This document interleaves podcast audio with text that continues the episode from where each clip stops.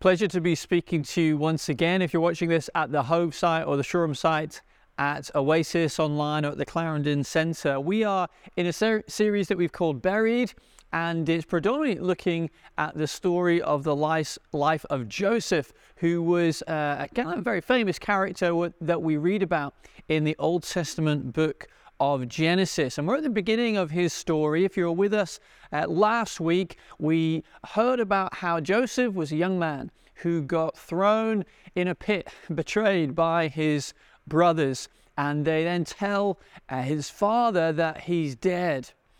And so the story is left on something of a cliffhanger. And if you want to know what happens next to Joseph, you'll have to come back next week.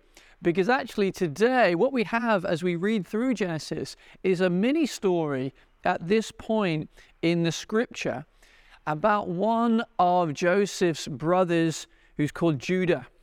And the story is about Judah and Tamar. And perhaps if you've read the Bible before, maybe you read the Bible and, and you go through books of the Bible, and particularly when we get to this section where most of the second, uh, last portion of Genesis is about Joseph, it's tempting perhaps to skip over this story, or even if you do read it, to not really think about it too much as something of a uh, just an interruption in the main narrative of Joseph. But firstly, because it doesn't seem that relevant, Joseph's not mentioned at all in the passage that we're just about to hear. But also, it it's not a nice story. It's a horrible story, in fact. And uh, I just want to give that warning, sort of heads up at this point, first of all. Uh, this the, the Bible passage probably should have a 15 certificate. Uh, it is sexually graphic, and so if you if children are in the room, it's not really appropriate uh, to, for them for them to hear. Um, it's a reminder that the Bible tells real stories about well all aspects of human the human experience, including the darkest moments. And the Bible actually doesn't shy away uh, from speaking about, well, what the Bible calls sin, which is part of all of our experiences. And as it might be unsettling to listen to and to focus on this week, because it, it is a story of family strife, it is a story of abuse, it is a story of a woman being mistreated and exploited by men. And in that way, it's a very human story and it's an all too familiar story. But as with all of this series that we're going through, we're looking at how God works in people's lives even through the darkest moments. The story of Joseph is a story of pit to palace. He's thrown in the pit, but then God works circumstances to bring him to a place of prominence and dignity. And the whole series really is about how God can take the darkest moments in our lives, but actually bring us out of those places to a place of hope in Him. And even those darkest and difficult times in the hands of God are just a chapter in our lives. And with God, there is always another chapter. Because of the work of Jesus Christ, there's always another chapter. There's always reasons for hope. There's always reasons to look above and beyond our immediate circumstances, to cling on to the promises of God and who He is and what He has said, and look at the way in which God is working. And even in this dark and horrible story that we're going to focus on today, we see that. We see the compassion of God. We see the, the way in which God restores. We see the way in which God takes a broken situation and broken people and rushes in with grace. And my prayer is that we see that and we go on that step with God today. And it could be the case that things in this story or about this story resonate with you. And I, I understand it would be, it will be a bit unsettling. But where we're going to go today is to see how God meets us in our darkness and brings us to a place of hope and hope in Him. So please listen to the story as, as it's read now. It's a, quite a long passage, but it's an important story, and I want us to engage with it this morning.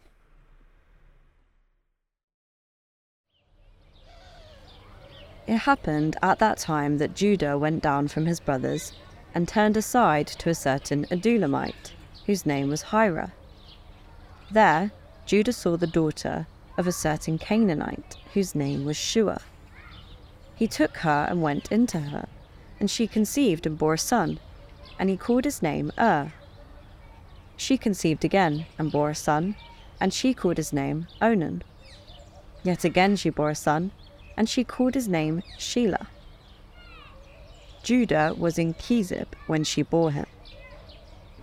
And Judah took a wife for Ur his firstborn, and her name was Tamar.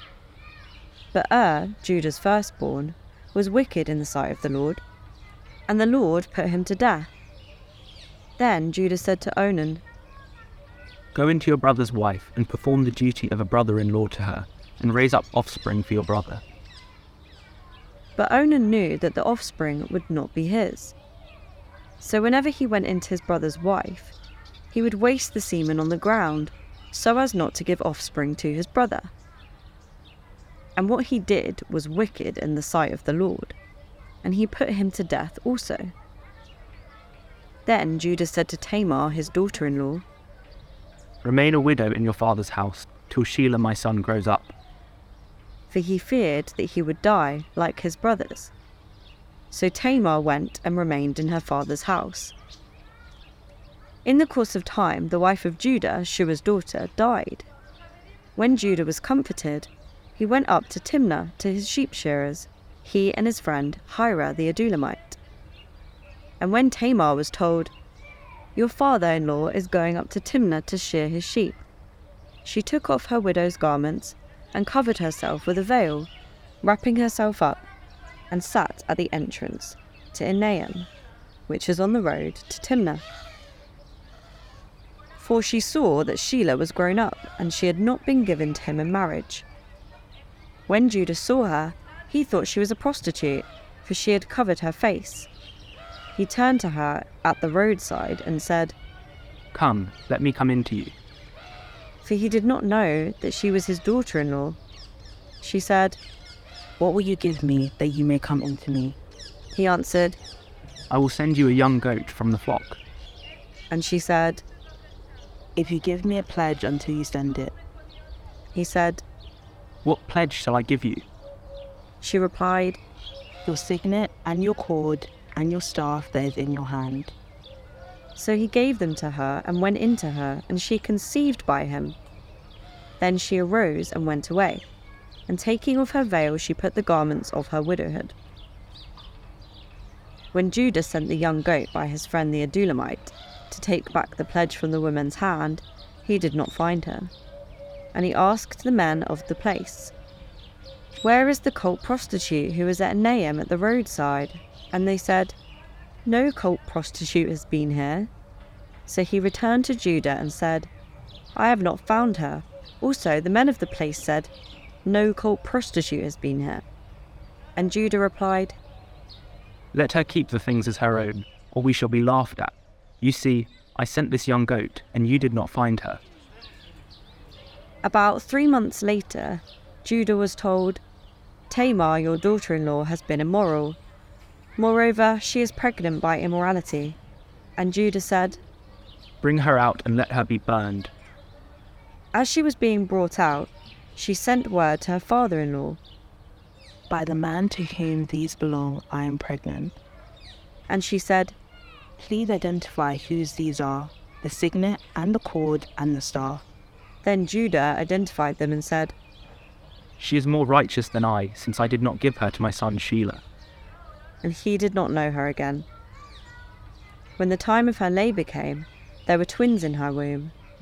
And when she was in labour, one put out a hand. And the midwife took and tied a scarlet thread on his hand, saying, This one came out first. But as he drew back his hand, behold, his brother came out, and she said, What a breach you have made for yourself. Therefore his name was called Perez. Afterward his brother came out with the scarlet thread on his hand, and his name was called Zerah. As I mentioned a moment ago, last week with the story of Joseph. He was literally thrown in a pit. But through this buried series, we're using this idea of the pit as an analogy of the difficult and dark moments in our lives. We all have them. Maybe you're in one right now. Maybe it is an experience of your past, but still echoes into your present and has an impact on you now. And those low points in our lives are sometimes because circumstances have conspired against us, or it's the actions of others that have brought us low, and we are victims of others or circumstances. And that's going to resonate with one character in this story, Tamar, as it resonates with Joseph's experience that we're looking at in the broader story here. But where I want to start today is actually with Judah. Judah is in a mess here. He's in a pit, but it's a pit of his own making.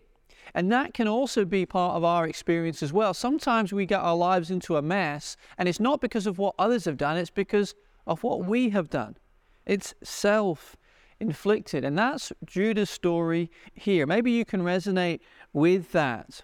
In verse 1 of the passage that we've just heard there, it describes how Judah turned away from his family and he has started to associate with foreign people away from his own family. And we might not think too much of that at first, but we need to know the context of the book of Genesis that Judah's family were significant and right at the center of God's plans and purposes as described in the Bible.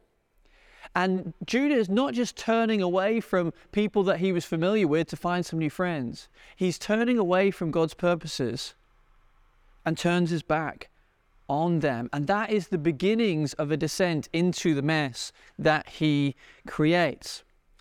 And that might be something that you've experienced in your life. That you've turned away from people or made some decisions in the direction of your life, maybe fueled by a sort of something you were going after, a, a selfish desire, but you've associated with people that have been a bad influence on you and things have actually got worse and worse. You thought it was for good at first, but it's actually led you on a downward spiral. This can happen perhaps maybe you've tur- turned away from family or started to hang out with some friends that have been a bad influence on you. It can happen with romantic relationships. We get associated with someone in, in an inappropriate way or in a, in a relationship that I mean maybe at first we think is good and then it turns bad and it turns destructive and we get caught in that. And all sorts of aspects of our lives can be associated with that, but we end up in a pit. And that's what happens with Judah here.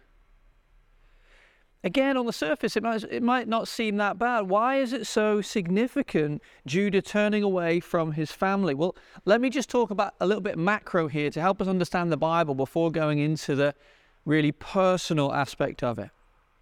To understand the Bible, we've got to understand that most of it is God's uh, story of his redemption of his people. Him saving a people to himself. And the way that plays out through the Bible is firstly through one man, Abraham, who God says, I'm going to make your people and your family a blessing. Starts with a man that promise extends to a family, which Judah is part of. And as we go through Genesis into the rest of the Old Testament, that family becomes a nation. And as the Bible turns to the New Testament, what we have is that nation through Jesus Christ, the promise and blessing of God extends to the whole world. So we have man, we have family, we have nation, and then the ends of the earth. And at this point in the story that we're, under, we're reading about today, the, the family, God's purposes and blessing is wrapped up in Judah's family. And so discussions as to who's married to who, how the family line is being extended, were incredibly important, not just for those individuals in that moment, but for many generations to come. They would have looked back who are our ancestors? What is our family line been about? And that is something that probably as modern readers now, we don't tend to think about very much. Because when it comes to like a fundamental question of life, like, who am I? The society that most of us live in, a sort of Western 21st century society, tends to answer that question, who am I? We've been trained to look within ourselves. Who am I? Well, what do my feelings make me? Who do I want to be? Not based on my family background, but, but based on my preferences and my sense of self.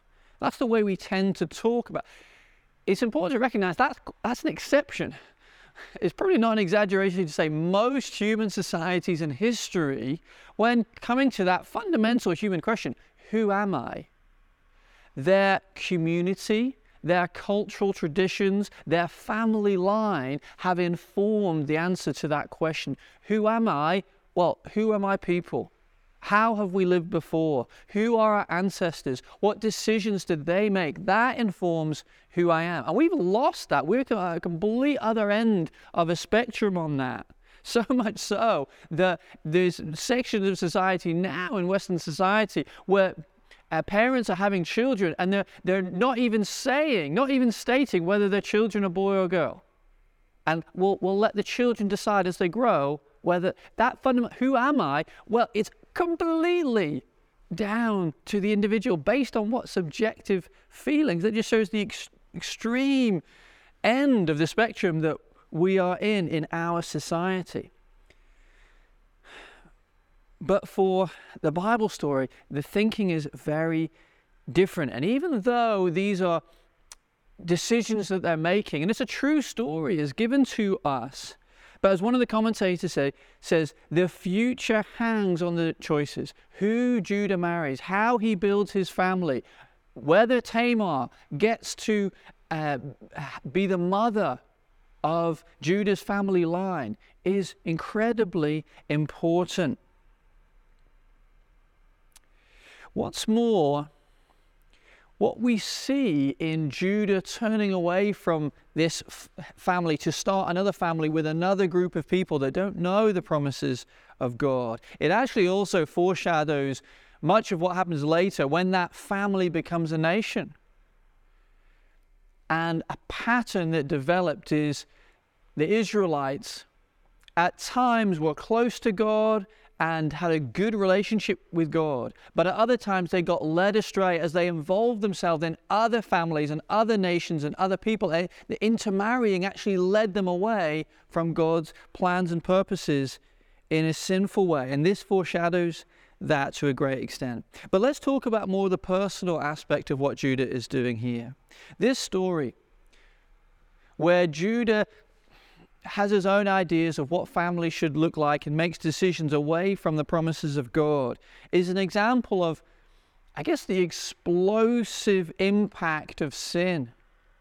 When we choose to go our way rather than God's way, the impact of that is not just felt by us, but it carries on through, and especially when it's the case of family and sex and choices around that, it affects future generations. And that's what happens here. Judah, he's an example of family life motivated by selfish desire rather than reflecting the self giving love of God. Judah thought he knew better than God and did things his own way. And what happens is his children follow in this way. The Bible doesn't say very much, but it says of Judah's two children, Ur and Onan, they're wicked. They're wicked. They, they, they follow in this pattern of sin.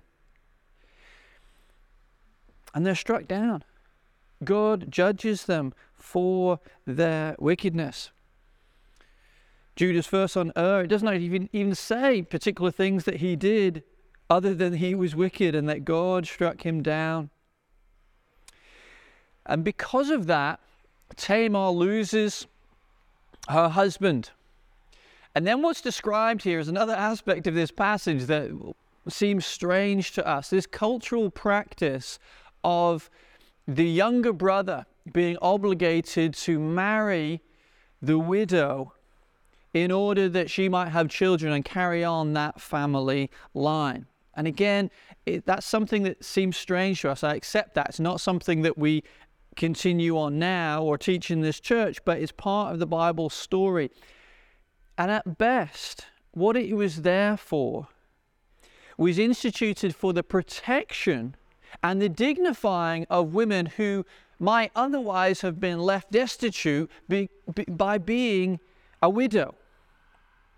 And so Onan had a responsibility to look after Tamar. And the way that worked out was by marrying her and having children with her. But Onan did something that was incredibly wicked in itself to feign that responsibility, but not follow through with that. And he selfishly exploits the situation to the detriment of Tamar for his own pleasure.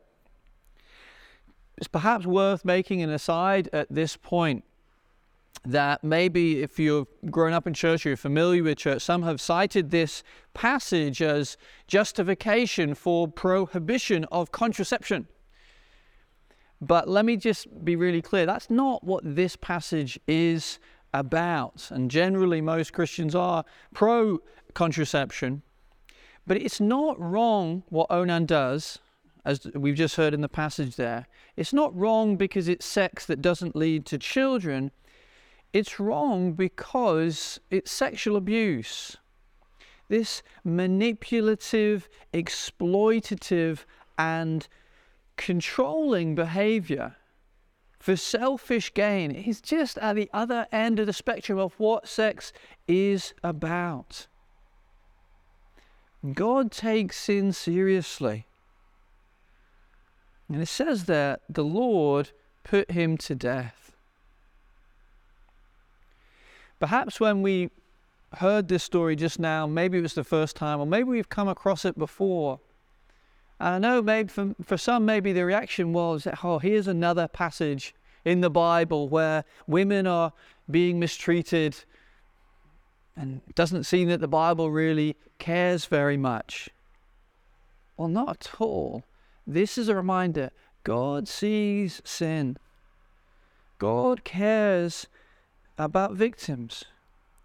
God is a God of justice. And the Bible talks a lot about the judgment of God. And in many ways, that God is patient in bringing about his justice and judgment upon sin in the world. And is patient, giving people to re- a chance to repent but just because it's patient doesn't mean it's no less real. But sometimes God in His Word gives us a glimpse and how His judgment will be dispensed in vivid and immediate terms. And this is an example of that. Ur and Onan struck down by God. And when we consider, when I've been considering that this week, I, I can't read this passage in the context of it without putting together God the judge and, and God the Father. I think what we see here is a fatherly reaction here as well. You know, Tamar, she gets wrapped up in this, this story of Judah and his family line, and we don't know quite what her relationship to God and his promises is at this point. But whoever she was, whatever family she came from, she is someone made in the image of God. And in that sense, a daughter of God. And God sees the abuse that she had to endure. And God responded. And God says, Enough. Don't do that to my daughter. And if you do, you deserve not to live. And he takes Onan's life. Sin is serious. God is serious about sin. And I think, in a right sense, passages like this should remind us of that and should give us a right fear of God. I want to turn now and look more specifically at Tamar's experience I've said there that Judah's pit, the mess that he makes, is of his own doing. It's a, a pit of his own sin. But for Tamar, she's in the pit. She's mistreated. It's a pit of suffering. If we think about this passage, Tamar is, is wronged, mistreated by four men. Ur, who's just a wicked husband. Onan, who is abusive, as I've already described there. Now, Judah, Ur and Onan's father, li- lies to her, promises that she would be able to marry Judah's third son, but then doesn't act on it and actually neglects her. He sends Tamar away, he says, Go to your, go to your father's house.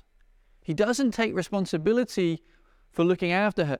He actually sends her away. And this third son, we don't really hear much about at all, Shelah, he's passive too. He doesn't step forward with his responsibility to look after Tamar. He's passive. And so she is wronged by all four. And notice in the text as well, we have the result, which is another layer of injustice, which sadly so commonly happens in situation of abuse, that Tamar is regarded as dangerous. That's why she's sent away. That's why Judah is reluctant to give his third son because two of her husbands have died. And somehow the blame is put to her. Wow, she's the one that's dangerous here, even though actually she is the victim in the situation. Now, at this point, Tamar takes matters into her own hands. And it's important to point out that this is wrong. she does have the right to carry Judah's heir. But the way she goes about claiming that and taking hold of that for herself is, is through deception and through trickery.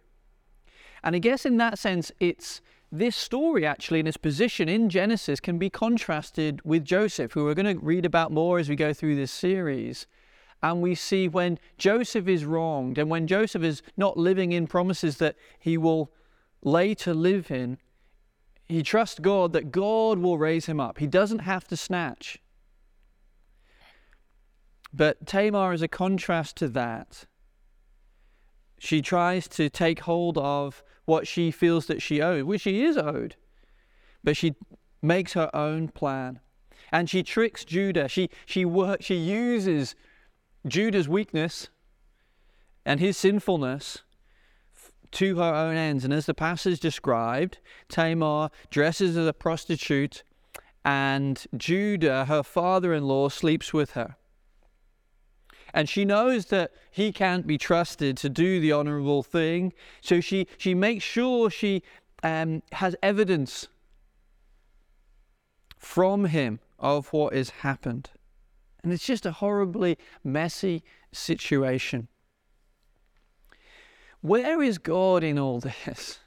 Where is God in all this? We have victims, we have perpetrators. We have victims who sin as well. Should God just wipe them all out, just as He's taken uh, an Onan's life? Well, actually, what we see in this passage is God's grace. God's grace played out in Judah and Tamar's life. Firstly, Judah. Judah comes to a moment of repentance. Verse 26, when the scheme is unveiled and Judah realizes what he has done against Tamar, he says to her, She is more righteous than I. Judah recognized that he is not righteous. Judah, through this messy circumstances, finally realized, oh, wait a minute, she's more righteous than I. I'm not righteous. And Judah reaches this recognition of his own sinfulness. And that is the first step of repentance. And actually, when we see that in this text, it's evidence of the grace of God towards Judah. We're going to go on to see in future weeks the story of Joseph unveiling, and, and Judah's part of that. And what we see is Judah as a changed man. The, the subsequent references to Judah are positive. He acts actually heroically and righteously later on. And so this moment marks something of a change. Judah has descended into the pit of his own making, but God's grace reaches him so that he recognizes that he has done wrong, he is unrighteous, and that change needs to happen. And sometimes God's grace on our lives is Him showing us that we're wrong, showing us that we need to change, highlighting that we are sinful. It might not feel like this is God's grace in a moment, but when you're in the pit of your own sin, the only way out is to recognize that you do have sin, that you have wronged, and recognize it before God. When the pit is our own making, the first step out is to acknowledge our own sinfulness that put us there in the first place. And what does that look like for you? Is it speaking to a friend? Is it being honest with God? Is it about coming to communion table with real repentance? Is it even forgiving others? Maybe you withheld forgiveness and you're living in bitterness. With God, there is transformation, but with God, it begins with repentance, which involves acknowledging our own sin, but also believing that God's grace has extended to us because God wants to forgive and offers us forgiveness through Christ. So we have God's grace here evidenced by Judah's repentance but we also have God's grace on Tamar as well. I've already mentioned how, I guess, the judgment of Ur and Onan are, are, are signs really of God's fatherly protection over Tamar. And we can also recognize God's favor of her conceiving just for one encounter with Judah. Not just one, but two children are given to her. But most of all, God restores Tamar's rights and her dignity. She does get to continue Judah's family line and be the mother of an inc- incredible family line. She gets this prominent place in the family of God. And to underline that, I want to take you to Matthew chapter 1, the first book in the New Testament the first gospel about Jesus, the first few verses. What does it say here? The book, Matthew 1, verses 1 to 3, the book of the genealogy of Jesus Christ, the son of David, the son of Abraham. Verse 2 Abraham was the father of Isaac, and Isaac the father of Jacob, and Jacob the father of Judah and his brothers, and Judah the father of Perez and Zerah by Tamar by Tamar. If you don't already know, when this genealogy is listed in the Bible, predominantly it's list of men, list of fathers and sons. But Matthew here goes out of his way to mention Tamar, one of very few women mentioned in these lists. Think about that for a moment. Tamar, this victim of abuse, this featured in this horrible story. If this story was in your family history, this would be the skeleton in the closet. This would be the story that you don't want people to know about. And yet, Matthew, in writing his gospel, wants to underline that name. And that's the grace of God. The grace of God to pick out Tamar two husbands who have mistreated her, but God has not forgotten her. Quite the opposite. It's the grace of God to pick her out, to say, My daughter, I'm going to make sure everybody knows your name. That's what God does. You can be used, misused, abused, cast aside, and forgotten, but you're not forgotten by God. He remembers those in the pit. He lifts them out. He clears their name. He dignifies and restores them to a prominence they wouldn't even believe. That's what God is like. That's what God does. We see it here. You see it in the life of Jesus. Well, this passage so reminded me of Jesus towards the end of his life. There's an encounter. He's sitting in someone's home, and a woman comes to him and anoints him with oil. And the disciples, What is this going on? Why are you doing this? Jesus says, Wherever the gospel is proclaimed, in the whole world, what she has done will also be told in memory of her. And here we are, thousands of years later, not skipping the story of Tamar because she was important to God. And God wanted you to know her name. Yes, she was a victim. Yes, she was a sinner. But she was a daughter, precious to God. Jesus came into this world to welcome people like her into his family, to give her a place of prominence, to give her dignity. And Jesus died on the cross for sufferers like Tamar and sinners like Judah and broken people like me and you so that we too can join this story the story of the people of God, the family line, where we all get dignity because of Jesus, where we're all honored because of Jesus, where we're all, all precious and loved by Him because of Jesus. So, are you in the pit today?